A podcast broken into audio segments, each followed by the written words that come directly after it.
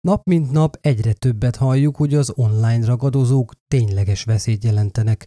Valószínűleg már régebben is jelen voltak a világhálón, de felkutatásuk nehézkesebb volt, és munkásságuk is jobban rejtve maradt az internet mélyén.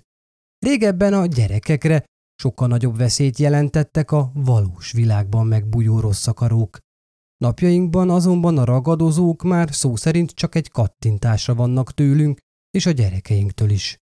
Ott vannak az online játékok világában, közösségi média felületein, és még ki tudja hol. A sebezhető fiatalok sokszor vágynak a közösségük vagy gyakorlatilag bárkinek az elismerésére. A web hálójában pedig ott lógnak azok a prédára váró pókok, akik ismeretlenül is megadják ezt nekik. Belegondolni is borzasztó, hogy a kis tini lányod lelkét lehet, hogy egy állarc mögé bújt idegen simogatja, valahol az éterben. Ez veszélyes, sőt, életveszélyes.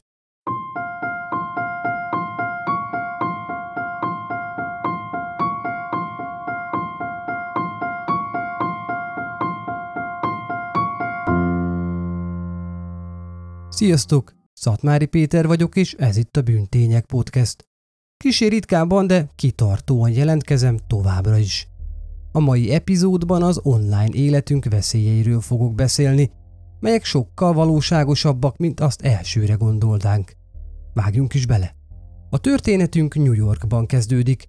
Azoknak, akik nem annyira ismerik a város térképét, illetve magát a várost, az óceánpart, a hatalmas felhőkarcolók és a Broadway juthat eszükbe róla elsőként. Na, ez Manhattan. New York egyik darabkája. Nem is olyan messze tőle a szomszédban fekszik Brooklyn, ami mondhatni családiasabb övezet, és megfelelően távol van Manhattan nyüzsgésétől. Ez az eset pedig pont Brooklynban történt. Shanisha Forbes itt nőtt fel. A családja elmondása alapján mindig jókedvű volt. Gyerekként szeretett játszani és táncolni, ugyanígy megnevettetni is az embereket. Fiatalkora ellenére is amolyan életvidám és céltudatos típus volt. Édesanyjával, Sandra price nagyon bensőséges volt a kapcsolata, ahogyan három nővérével is. Vidám és kis és zajos otthonban nőtt fel. Sanisa nagybátyja Alton a család közelében lakott feleségével és gyerekeivel. A két család sok időt töltött egymásnál. Aton nem mellesseg az NIPD tagja volt, azaz a New Yorki rendőrségnél dolgozott őrmesterként. Annak ellenére, hogy a lány már 14 éves volt, amikor az események történtek, tartotta a szokást, hogy összejárjon a rokonokkal, akik tisztán emlékeztek arra, hogy karácsonykor szinte táncra perdülve várta, hogy megkapja új telefonját. A régi készülékét ugyanis elveszítette, és hát tudjuk, hogy a 14 éveseknek szinte csak is a barátok számítanak, akiket a legnagyobb eséllyel telefonon keresztül érhet el. Bár a történetünk 2012-ben játszódik, ez már akkor sem volt másképpen. Nekem akkor egy HTC Desire készülékem volt, legalábbis úgy emlékszem. Mondjuk én már akkor bőven nem voltam tini. Sanisa tehát újra felvehette a kapcsolatot barátaival az új telefonján keresztül. Brooklyn egyébként tökéletes környezet arra, hogy felnőjön ott az ember. Csendes városrész, ami megfelelően közel van a világ talán egyik legismertebb városközpontjához. Egy barátnője elmondása szerint a művészetekkel teletűzelt környék több mint ideális volt számukra. Kiváltképpen, mert mindketten nyitottak voltak ebbe az irányba. Sanisa igazából ekkortájt került át egy olyan iskolába, ahol kifejezetten leendő írók számára indultak kurzusok. Tehetséges volt, olyannyira, hogy bekerült még egy ilyen művészeti gimnáziumba is. 2012 karácsonyát a lánya családjával töltötte. Később, január 5-én az épp szolgálatban lévő nagybácsi Alton egy aggasztó üzenetet kapott telefonjára Sanisa édesanyjától. Sandra azt írta neki, hogy bármilyen hihetetlenül is hangzik, szerinte lánya eltűnt. Elmondta Altonnak, hogy már több mint egy napja nem látta Sanisát.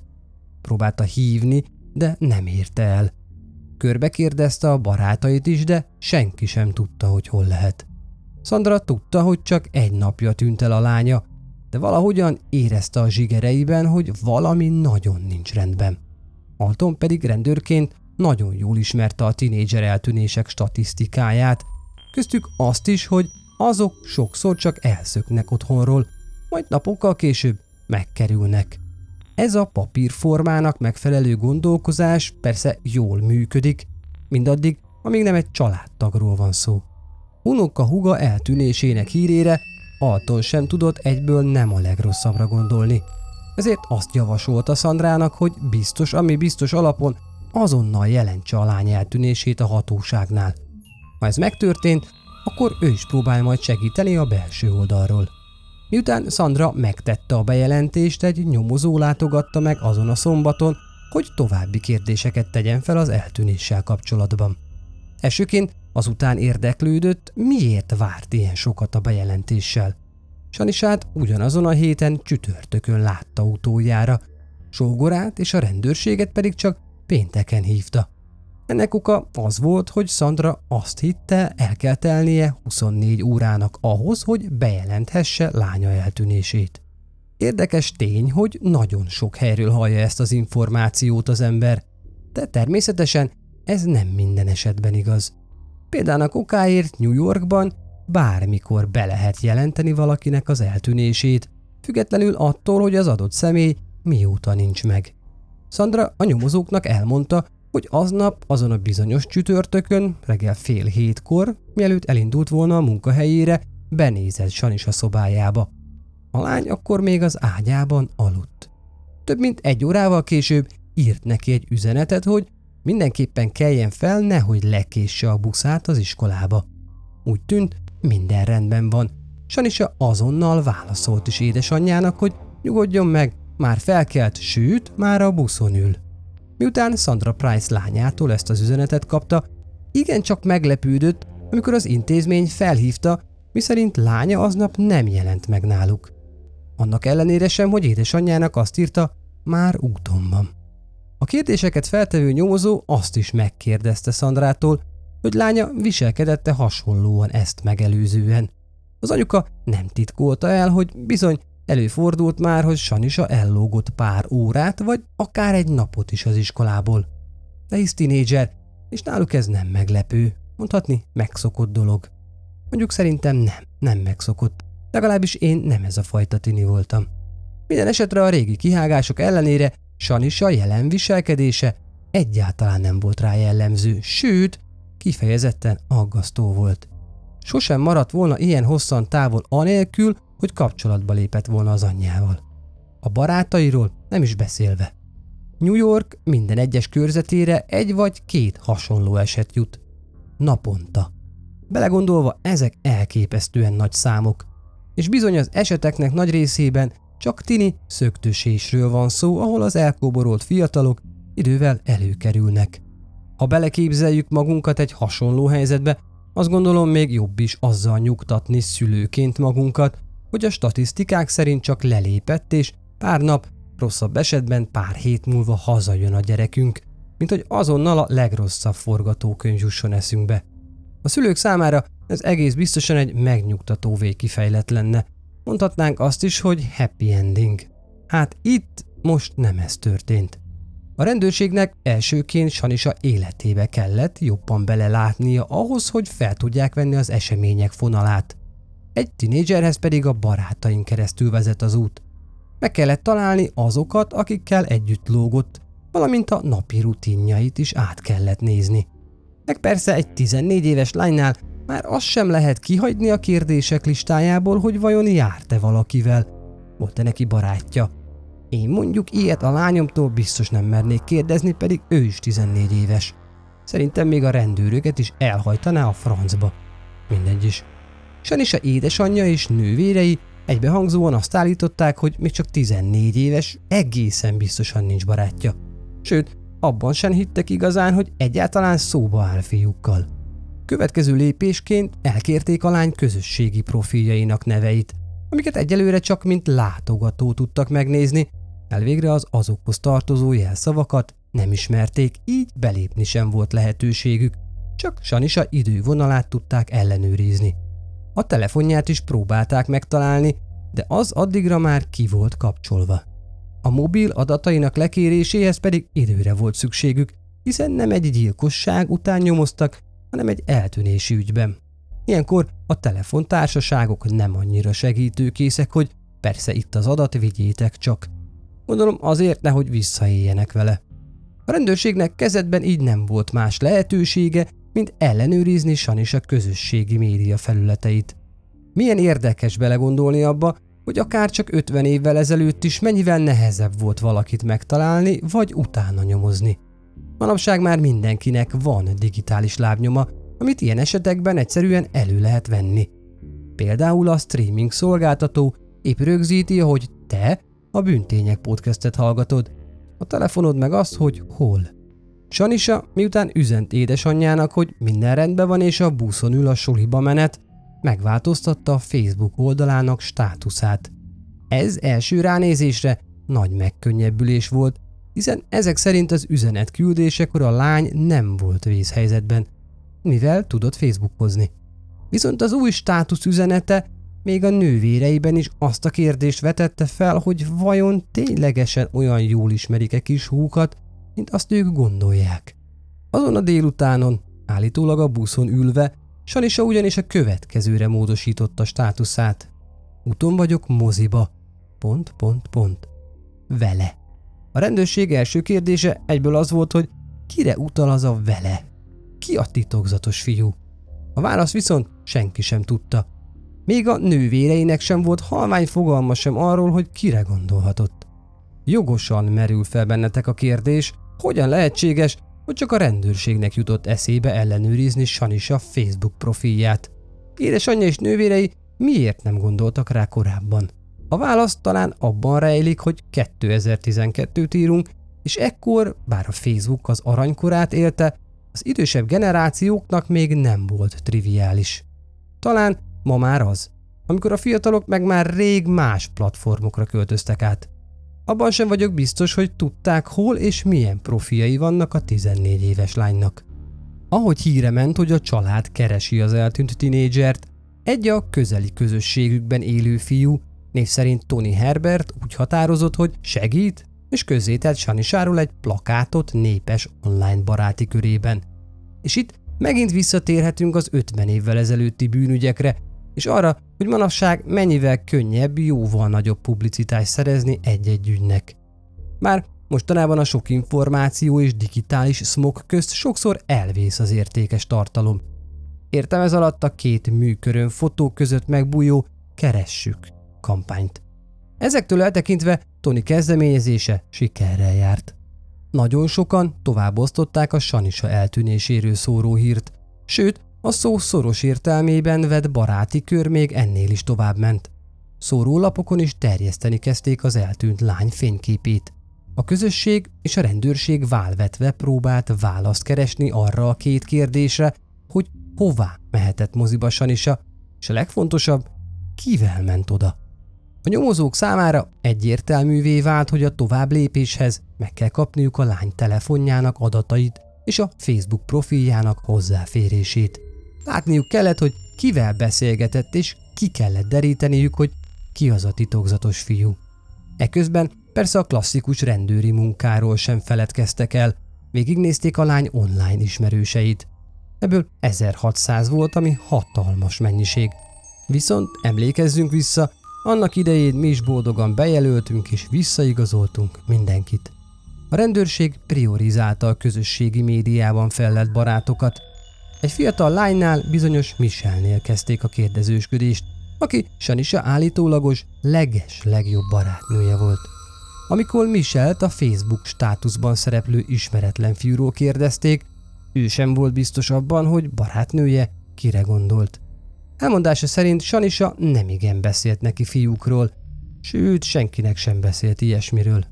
Ezért nem is tudott biztosat mondani, viszont két nevet említett, akikről azt gondolta, valamilyen közük lehetett Sanisához, akikkel a lány mintha csetelt volna online. Az egyik név Markus, a másik pedig Chris volt. Többet viszont nem tudott a fiúkról. Michel ezen felül azt is elmondta nekik, hogy Sanisa csak szeptemberben kezdte az írói középiskolát, ahol nehézségei akadtak a beilleszkedéssel. Sőt, igazából kiközösítés és zaklatás célpontja lett, ami olyan súlyossá fajult, hogy a lány szülei kérvényezték az intézet igazgatóját, hogy Sanisa pár perccel hamarabb eljöhessen, hogy ne kelljen összetalálkoznia az őt piszkáló tanulókkal. Bár otthon kedves, jókedvű és nyitott volt, az iskolában új lányként inkább visszahúzódott, ami elegendő volt ahhoz, hogy kipécézzék maguknak a bántalmazók. Hamar kiderült, hogy az aklatás mögött egy fiú állt, név szerint William Harris. A rendőrség erre szintén a Facebook alapján jött rá, ahol Williams az iskolához hasonlóan nyíltan zaklatta Sanisát. Borzasztó dolgokat írt róla, és különböző obszcén neveken hívta. Annak idején ugyanis még bárki tudott bárkinek az idővonalára írni. Legalábbis én így emlékszem. A rendőrségnek ez a jelenség igazából nem volt újdonság. Több eset is történt már ezt megelőzően, ahol gyerekek vagy tinédzserek csoportja kiszemelt a korosztályukból egy valakit és zaklatta, egészen a fizikai bántalmazásig. Nem is kell egyébként nagyon messzire mennünk, hisz hazánkban is nagy port kavart a 2000-es évek elején Kocsis Franciska ügye, akit kettő valamivel idősebb kortársa kínzott, majd ölt meg. Gipszére pedig a Game Over feliratot írták. Link Franciska ügyéhez a leírásban. Vajon mi húzódhat meg az ilyen tinédzserkori zaklatások mögött? Hallgassuk meg, mit mond Karnerbe át a szakpszichológus erről. Érdekes kérdés, hogy kiből válik zaklató, és ki lesz zaklatott. Vajon ez különbözik az online térben és a való életben a tinédzser korosztályt illetően? Az az álláspont, hogy a zaklatás dinamikáját tekintve ugyanolyan, hiszen az áldozat és préda effektust visszük át a való életből a szájbervilágba. Mi motiválja a zaklatót? Befolyásolás, hatalom iránti igény, az agresszió levezetése. Annak megélése, hogy nála van a kontroll valaki felett. Halmozottan frusztrációt megélő, distresszben lévő, elnyomott fiatalok gyakran a szociális térben élik ki a hatalom iránti vágyukat. Ez különösen akkor jellemző, ha ehhez támogatókat is találnak, és falkában tudnak rombolni. Az online tér annyiban könnyíti meg a dolgukat, hogy ott egyénileg is képesek hatást gyakorolni, hiszen fizikai adottságaik, kinézetük kevésbé számít, illetve áruhát is ölthetnek. Ha jól kommunikálnak, megfelelően használják a hangulatjeleket, reaktívak, akkor már is jöhet a hatalom átvétel a kiszolgáltatottak felett. Áldozatnak nem kell születni. Elég egy nehezebb élethelyzet, egy normatív krízis, mint a serdülőkor, ahol az én kép még illékony, ingadozik a kortársak visszajelzései alapján. Egy ilyen szituációban, amikor valaki kirekesztetnek érzi magát a való életben, elképesztően tudhatni mások önzetlennek tűnő figyelme. Egy éhes embernek egy falat kenyeris oázis. Ugyanúgy a mellőzöttnek egy like a világot jelentheti. A fiatal pácienseimnél tapasztalom, hogy mennyire kiszolgáltatottak mások visszajelzéseire. A következőt említik például nagyon gyakran. Bosszant, hogy leláttam hozzá az üzenetemet, aztán meg órákig nem válaszol. Ilyenkor az az érzésem, hogy nem vagyok fontos, vagy el is felejtett. Erején. Arra nem gondolsz, hogy éppen edzése van, ebédel, vécén van, esetleg bevásárol? Te mindig abban a másodpercben szoktál reagálni, amikor üzenetet kapsz. Az életkor nehézsége, hogy nagyon érzelem és indulatok által vezérelt. Számukra nehezebb tágabb perspektívából tekinteni egy élethelyzetre, más nézőpontokat is megvizsgálni, vagy akár okokozatokat keresni. Ebben kell a felnőtt vagy idősebb testvér, egy rokon, esetleg szakember segítsége, aki pont abban működik közre, hogy szélesíti a látókört, és kiragadja a problémát a kontextusból. Azt is meg kell tanulniuk elfogadni, hogy nem lesznek minden életszakaszban egyformán vonzóak, kívánatosak mindenféle személynek, de ettől még ugyanolyan értékesek. Különböző karakterek vagyunk. Ahogy nekünk sem szimpatikus egyformán minden szomszéd, igaz, Peti? Tudnélik, mi szomszédok vagyunk. Mi sem váltunk ki folyamatosan ovációt a környezetünkből, ami teljesen rendben van. A gyermeki kíváncsiságot visszafogni nehéz. Kanalizálni kell, és ahogy adásonként is hangsúlyozom, a hétköznapi sikerélmények táptalaját kell megteremteni. Abból tesz szert a fiatal, erőre, így domborodik az önbecsülése, és jobban lepattannak róla a beszólások, vagy bármilyen devalváló megnyilatkozás. Sanisa ügyében a rendőrség úgy döntött, hogy mielőbb fellép William ellen. Kicsit jobban utána jár az online jelenlétének. Ekkor fedezték fel, hogy William azon profilját, amit a lány zaklatására használt, azóta törölte. Ez némiképpen aggasztó jel volt, ezért úgy döntöttek, hogy beszélnek a fiúval. William elmondása szerint nem tudta, hol van a lány, és sosem bántotta. Sőt, igazából azt sem tudja pontosan, miért kezdte el zaklatni. Úgy emlékezett, hogy talán azért, mert mások is kikezdték a középiskolában. Nem is akarok ebbe belemenni, de kérlek gondoljatok most bele abba, hogy milyen hihetetlenül nehéz lehet ma gyereknek lenni. Rendben, válaszolták a rendőrök a fiúnak. Mikor el is hisszük, hogy nem tudod, miért zaklattad a lányt, arra már nehezen találunk magyarázatot, hogy miért törölted le a profilodat Sanisa eltűnését követően. Csak nem el akartad rejteni, miket tettél. William válasza erre gyors és kézenfekvő volt. A Facebook tiltotta le a profilt, pont az zaklatások miatt. Williamsnek alibija is volt Sanisa eltűnésének idejére. Iskolában volt, majd kosárlabda edzésre ment. A rendőrség ellenőrizte, és az elmondottak szilárd alibinek bizonyultak. Eközben a lány családja folyamatosan igyekezett fenntartani a média figyelmét.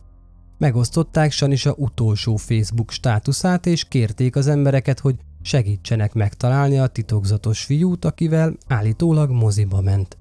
A rendőrség eközben végigjárta a lehetséges mozikat, ahol kikérdezték a személyzetet, és ellenőrizték a biztonsági felvételeket. Sanisa sehol sem tűnt fel, és egy alkalmazott sem emlékezett rá. A háttérben több lehetséges nyomnak is utána jártak, de a siker elmaradt. A keresés tovább folytatódott, egészen addig még be nem futott egy segélyhívás, egy a kutyáját sétáltató férfitól, aki a Gericsen Beach óceáni part szakaszán egy 14-15 évesnek tűnő lányt talált levetkőztetve, holtan a homokban.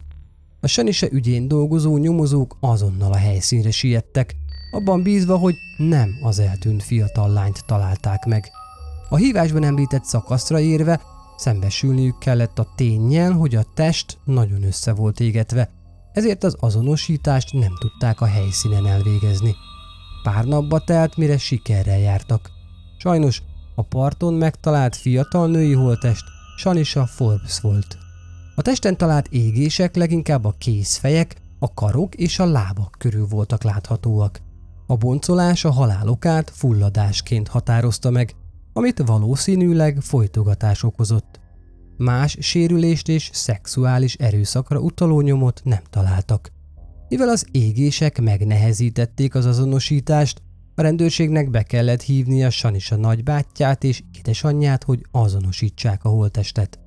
Az anyuka ezt követően azt nyilatkozta, hogy az eddig átélt borzalmak után az összeégett lányának alakját már sosem fogja tudni elűzni az emlékezetéből, és az élete már sosem lesz a régi. A nyomozók alaposan átkutatták a partszakaszt, ahol a testet megtalálták, és nem messze a felfedezés helyszínétől tábortűz nyomaira bukkantak. Azt feltételezték, hogy Sanisát vagy szándékosan égették meg, vagy véletlenül esett a tűzbe, és a vele lévők megijedtek, majd elmenekültek. A tűzhelye mellett találtak egy üres és egy telisörös dobozt, sőt, az italokhoz tartozó blokkot is megtalálták, amin a vásárlás helye és ideje is rajta volt. A söröket január 5-én délután fél háromkor vásárolták, ami a Sanisa eltűnését követő nap. A rendőrök ellátogattak az italboltba, ahol a vásárláshoz tartozó hitelkártya adatait és a biztonsági kamera felvételeit is begyűjtötték. A videón egy férfi látható, ahogy megvásárolja a szóban forgó söröket. A hitelkártya adatai egy 22 éves orvostan hallgatóhoz vezettek, akit sheriffnek hívtak, és Brooklynban lakott. A rendőrök meg is találták nem messze az otthonától – a feltett kérdésekre azt válaszolta, hogy nem ismeri Sanisát, és a haverjaival volt a parton iszogatni, de akkor még nem volt ott semmiféle tábortűz. Eleinte sheriff vonakodóan felelt a kérdésekre, ezért az őt kikérdező rendőrök kifejezetten gyanakvóan viszonyultak hozzá. Miután leesett neki, hogy voltak éppen egy gyilkossági ügybe keveredhet bele, elmondta, hogy csak azért óckodott a válaszadástól, mert nem csak ittak a parton, hanem füveztek is. Azonban bevallotta, így, hogy most egy kicsivel komolyabb ennél a tét. A nyomozók DNS mintát is kértek tőle, de leginkább csak azért, hogy lássák, hajlandó-e adni. Hajlandó volt. Időközben megérkeztek Sanis a Facebook adatai a szolgáltatótól, amiket el tudtak kezdeni elemezni. A telefonja adataira még várni kellett, de az újonnan beérkezett információk már jó kiinduló pontként szolgáltak. Mint kiderült, Sanisa nagyon sok emberrel beszélgetett a Facebookon, sőt, több férfival flörtölt is. Olyanokkal, akiket a való életben nem is ismert. Egy fiatal tinédzserre nézve ez igencsak aggasztó. Főleg, hogy mi tudjuk, és a rendőrség is tudta, hogy bárki megbújhatott a felhasználó nevek mögött. Ahhoz, hogy kiderítsék a beszélgető partnereinek kilétét, a rendszerben tárolt telefonszámokhoz fordultak. Nem tudom mennyire emlékeztek, de a Facebook elkérte a telefonszámot is a regisztráció alkalmával.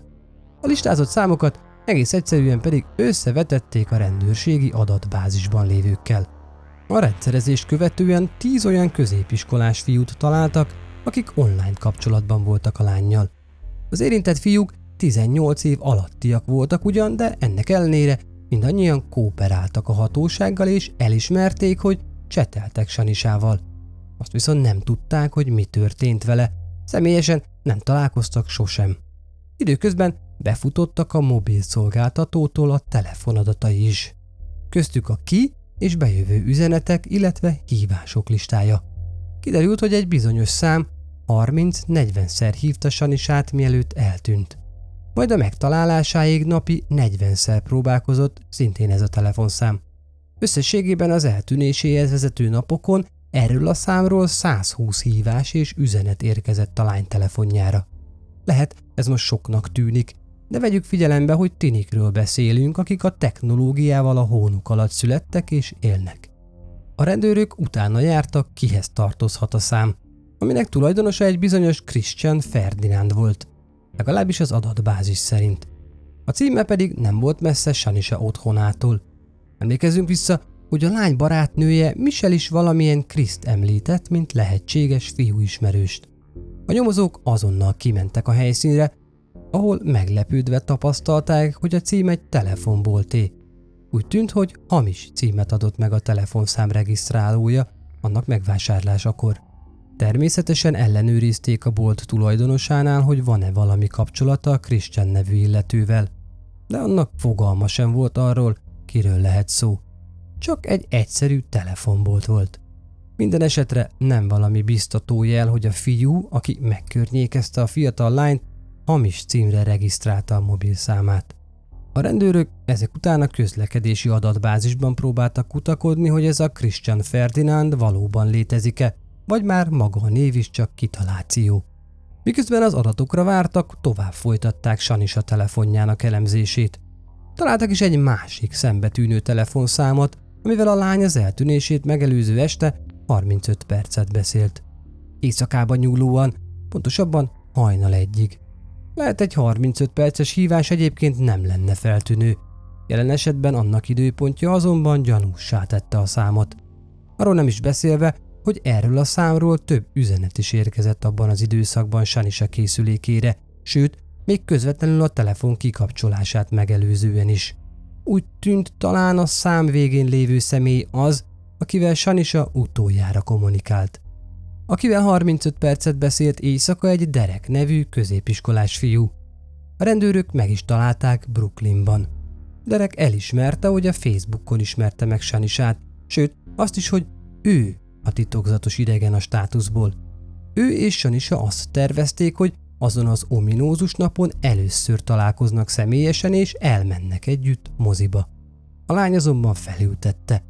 Amikor reggel hívta, hogy egyeztessék az aznapi tervet, Sanisa furcsán és titokzatosan viselkedett, és csak annyit mondott neki, hogy bocsi, de ez most nem fog összejönni, talán majd egy másik alkalommal. Ráadásul Dereknek végig az volt az érzése, miközben beszéltek, hogy valaki van a lányjal. Nagyon máshogy beszélt hozzá az előző estéhez képest, amikor hajnalig trécseltek a telefonon. Derek alibie, miszerint a nagybátyjával volt egész nap, megállta a helyét. A nyomozók elhitték, hogy igazából sosem találkozott a két fiatal. De akkor mi történhetett? A random elrabolta és megölte egy idegen? Vagy a titokzatos Christian Ferdinand állhat az eset mögött? Vagy az iskolai zaklatás? Valahogyan eddig bármelyik úton is indult el a nyomozás, mindig Zsák utcába jutott.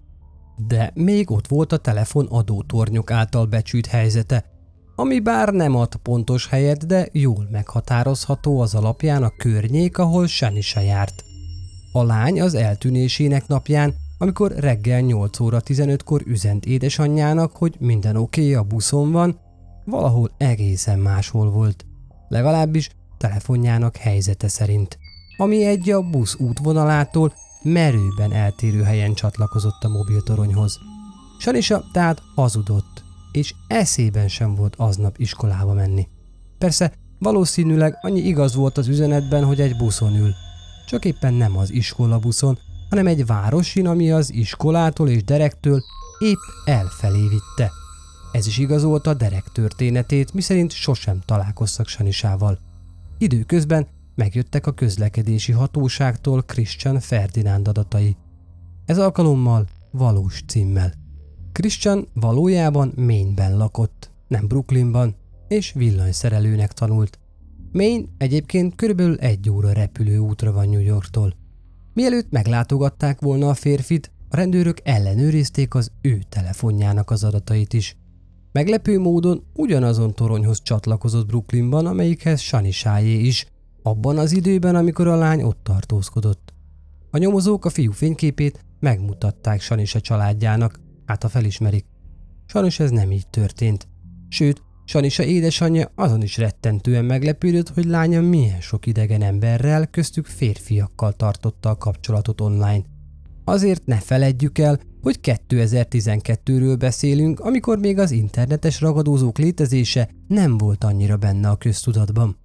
A nyomozók meglátogatták a fiatal férfit és megmutatták neki Sanisa képét, hogy felismerje. Christian azt mondta, hogy nem ismeri a fotón látható lányt, és tagadta, hogy köze lenne hozzá. Mivel egyből hazugsággal indított, a rendőrök úgy érezték helyesnek, ha ők sem járják végig a tiszteletköröket, ezért válaszul felolvasták a jogait és átkapcsoltak kihallgatás üzemmódba. Szembesítették a bizonyítékokkal, miszerint tisztában vannak azzal, hogy beszélgetett a lánya a Facebookon, ahová egy második telefonszámmal regisztrált, amihez ráadásul hamis címet adott meg. Erre végül a fiú elismerte, hogy tudja kiről van szó, és igen, beszélgettek online. De nem ő akarta. Miután a lány valahogyan rátalált a profiljára, teljesen a megszállottjává vált, és minden áron találkozni akart vele.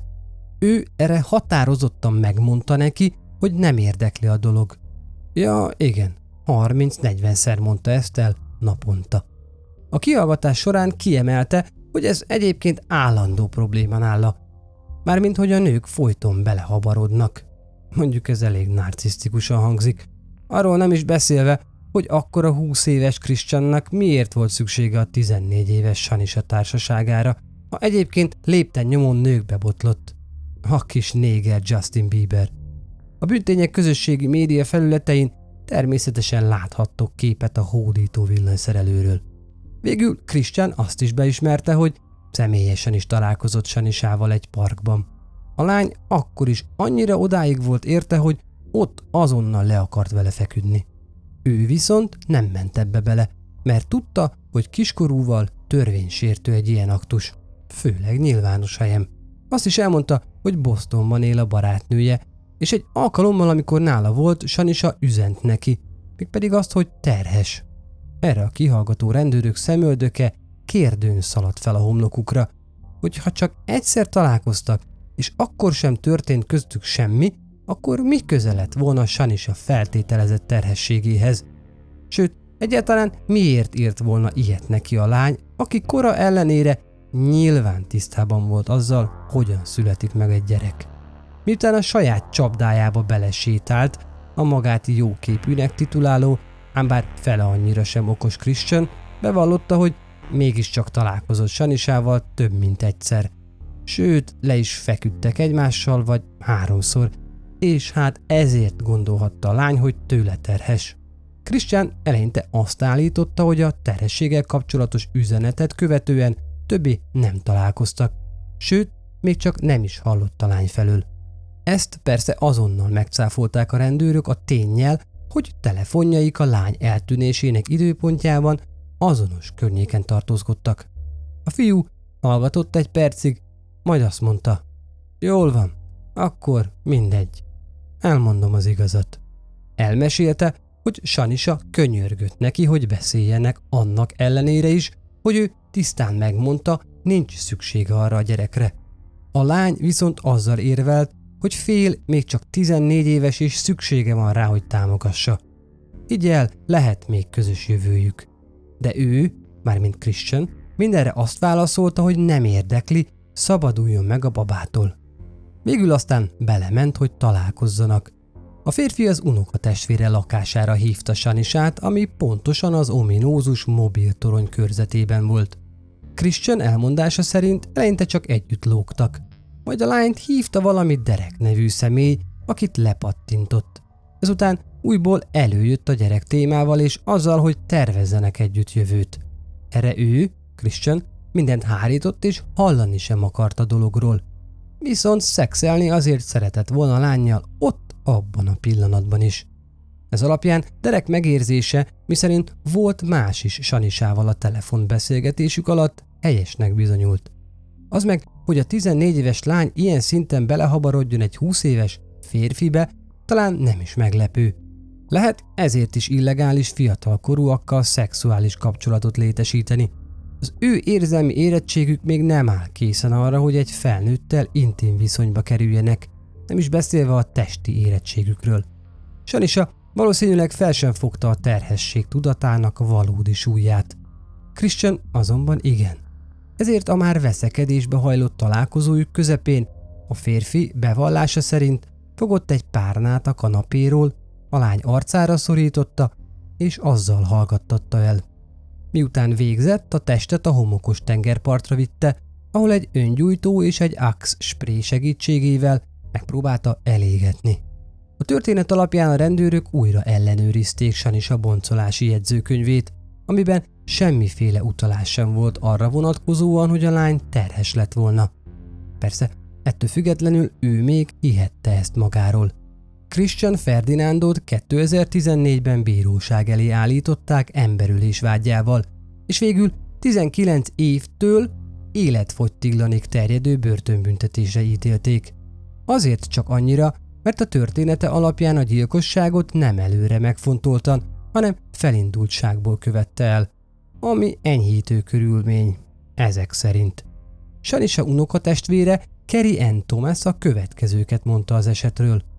Sanisa, akit mi csak Miminek hívtunk, sosem fog 16 éves lettem pólóban parádézni, vagy főiskolára menni. Ferdinand 20 éves, ekkora már férfivá kellett volna érnie, de ő ennek a közelében sincs. Mielőtt lezárnám a mai részt, Gondoljunk újra vissza arra a 14 éves lányra, aki az online térben kereste a lelkitámaszt, az elfogadást és a megerősítést. Mindezt sokaktól meg is kapta.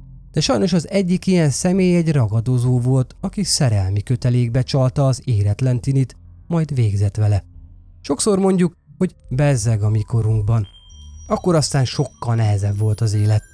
Hát lehet, hogy bizonyos tekintetben igen de azon korok gyermekeinek biztonsága már rég elveszett. A ma felnövekvő kicsiknek és tinédzsereknek olyan veszélyekkel kell szembenézniük, amiket talán el sem tudunk képzelni. Nem irigylem őket, hiszen a társas kapcsolatok javítására életre keltett felületek igazából csak degradálják azt, amiért létrehozták. És olyan potenciális veszélyeknek adnak végtelen teret, mint a cyberbullying, pedofília erőszak és illegális szex. Ne értsetek félre, én is használom a kor vívmányait, de én felnőtt fejjel teszem. Ha esetleg pont hallgatod ezt a műsort, és te is hasonló cipőben jársz, vagy ismersz olyat, aki igen, akkor ne félj segítséget kérni. A nane.hu oldalon minden ilyen irányú kérdéseddel kapcsolatban találsz választ.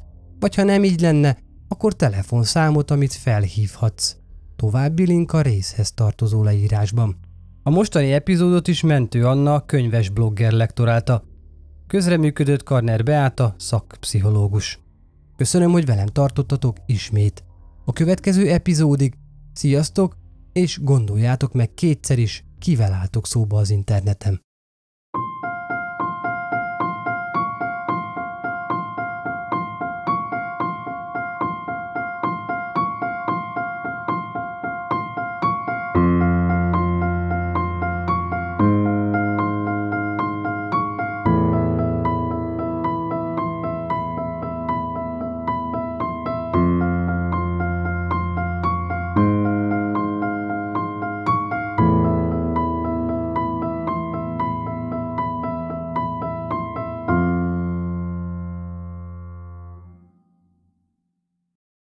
Ez a műsor a Béton közösség tagja.